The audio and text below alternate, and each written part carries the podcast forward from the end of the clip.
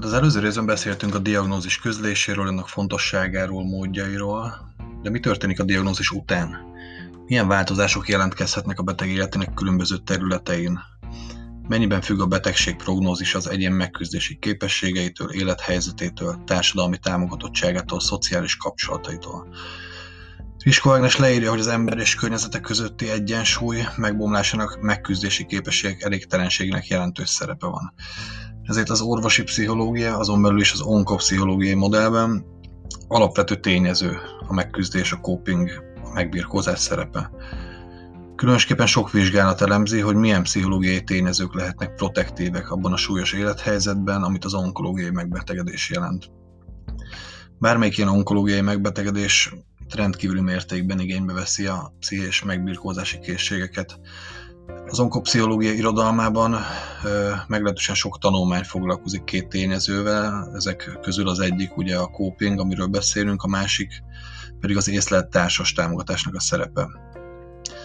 A megküzdésről annyit, hogy a szakirodalom nyomán egyértelműen rosszabb betegség kimenettel jár együtt, hogyha valaki fatalista, beletörődő copingot gyakorol, vagyis bár elfogadja a diagnózist, ugyanakkor a betegséggel kapcsolatban visszahúzódó fatalista attitűdöt mutat, szorongó, aggodalmaskodó coping, amikor a beteg állandóan a betegségével van elfoglalva, minden apró fájdalom és tünet esetén a betegség kiújulásától szorong, gyakran kér megnyugtatást a környezetétől, és a reménytelen önfeladó megbírkozás is, amikor a beteg feladja a küzdelmet és teljesen pessimista attitűdöt mutat és reménytelennek érzi a helyzetét.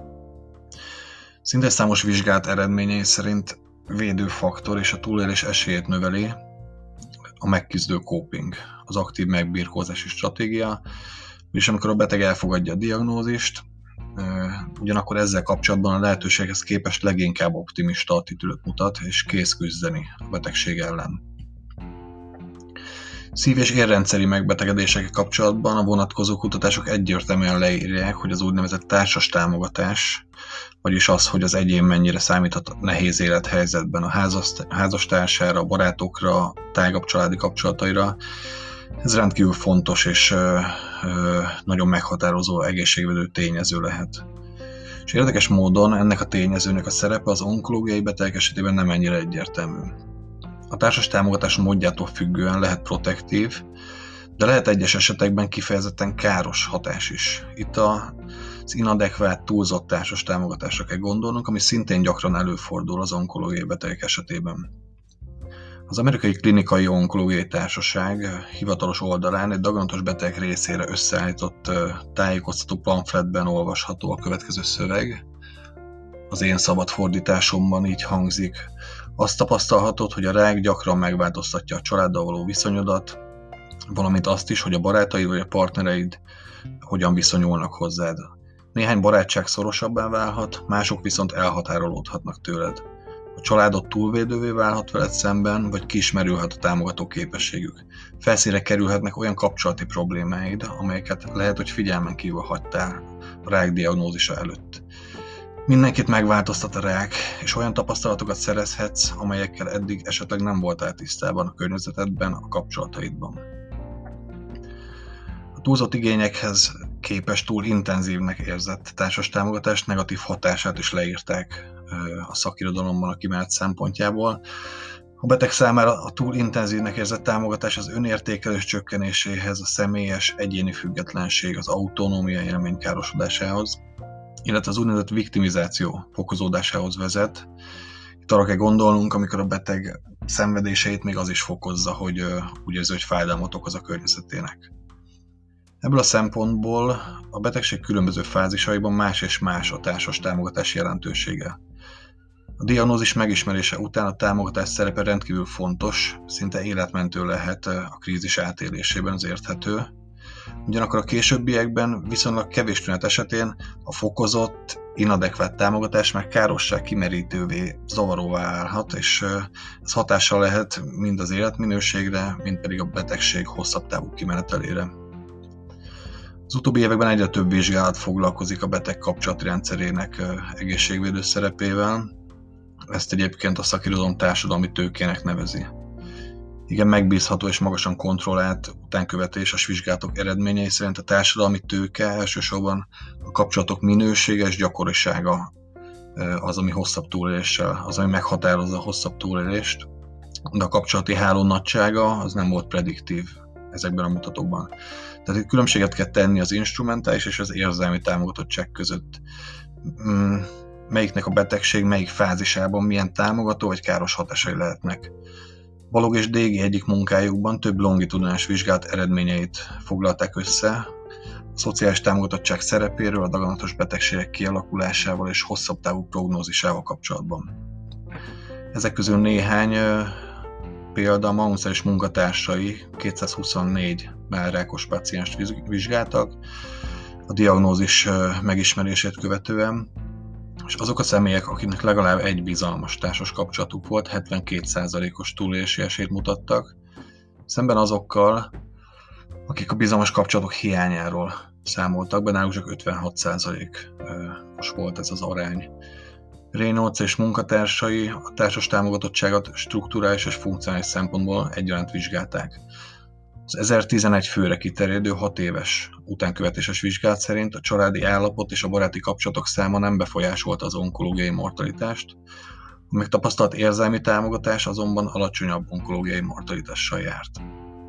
Reynolds és Kaplan eredménye azt mutatják, hogy a társas izoláció a dohányzással vagy a magas koleszterin szinttel összehasonlítható mértékben növeli a mortalitás általános veszélyét. Szóval ezek komoly fegyvertények, Összességében el lehet mondani, hogy a kutatások zöme a társas támogatottság jelentős szerepéről számol be. És nézzük meg, hogy ezek a társas kapcsolatok milyen dinamikák mentén változnak a betegség különböző szakaszaiban. Miközben lehet a csere elméletnek mindehez. Ezek a kérdések nagyon érdekes és néha paradox összefüggéseket mutatnak. Cortens és munkatársai a következő összefüggésekre hívják fel a figyelmet 1996-os kutatásukban leírják, hogy van egy másik mechanizmus is, amely a társadalmi hálózat és a társadalmi támogatás változásához vezet. Egy olyan súlyos betegség, mint a rák, gyakran funkciók vagy szerepek átmeneti vagy végleges elvesztését eredményezi. Számos feladatot a beteg már nem tud ellátni, ezeket másoknak kell átvállalniuk, és ez a függőségi egyensúly megzavarását eredményezi.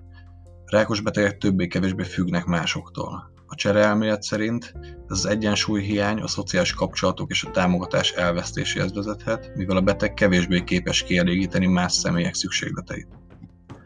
Előfordulhat tehát, hogy súlyos betegeknél a közösségi hálózatok mérete és a szociális támogatás mértéke csökkenést mutat a betegség lefolyása alatt. A beteg függ más emberektől, és kevésbé képes adni magából. Tehát a paciense való kapcsolat mások számára kevésbé lehet érdekes. A betegeknek problémái lehetnek a mobilitással, a társadalmi interakciókkal és a kikapcsolódással, szórakozással. Ez hatással lesz más emberekkel való kapcsolataikra is. Az, hogy nem látogathatnak másokat, vagy nem tud dolgozni, szórakozó helyekre járni vagy sportolni, nyilván növeli az izoláció esélyét.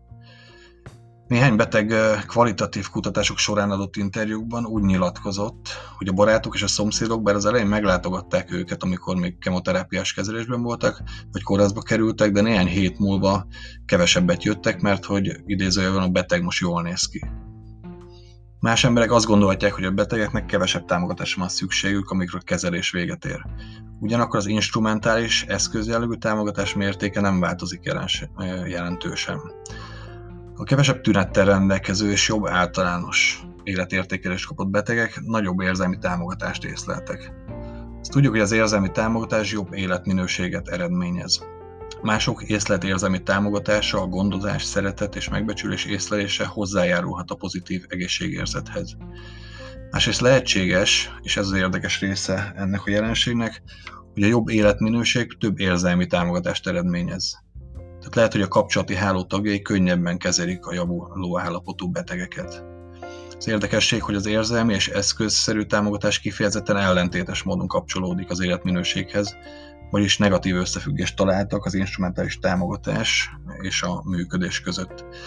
Ennek az eredménynek a lehetséges magyarázata, hogy a működés károsodása, az egészségviselkedésbeli változások, ezek serkentik közösségi hálózat tagjainak eszközjellegű támogatását. Tehát a témával kapcsolatban érdemes figyelmet fordítani kétféle támogatás ellentétes kapcsolatára az életminőség különböző aspektusaira, valamint ezekben a kapcsolatokban a betegség lefolyásának különböző fázisaiban bekövetkező változásaira. Ezek az eredmények tulajdonképpen fejbe figyelmet a daganatos betegek pszichoszociális háttértényezőinek vizsgálatára, valamint a családi támogatottság erősítésének jelentőségére is. Az érzelmi támogatás hozzájárulhat a betegek életminőségéhez. Az egészségügyi ellátorendszernek azonban azoknak, akik kezelik és ápolják az onkológiai betegeket, figyelniük kell a betegek észlet támogatásának mértékére, a betegek társadalmi környezetében bekövetkező változásokra, hiszen ezeknek a tényezőknek igen jelentős szerepe van a gyógyulási folyamatban. Tehát ennyit a társadalmi támogatottságról és annak szerepéről. A következő epizódban majd a stigmákról lesz szó, amelyek a daganatos betegségeket és a daganatos betegeket, illetve a rák túlélőket veszik körül, és addig is köszönöm a figyelmüket.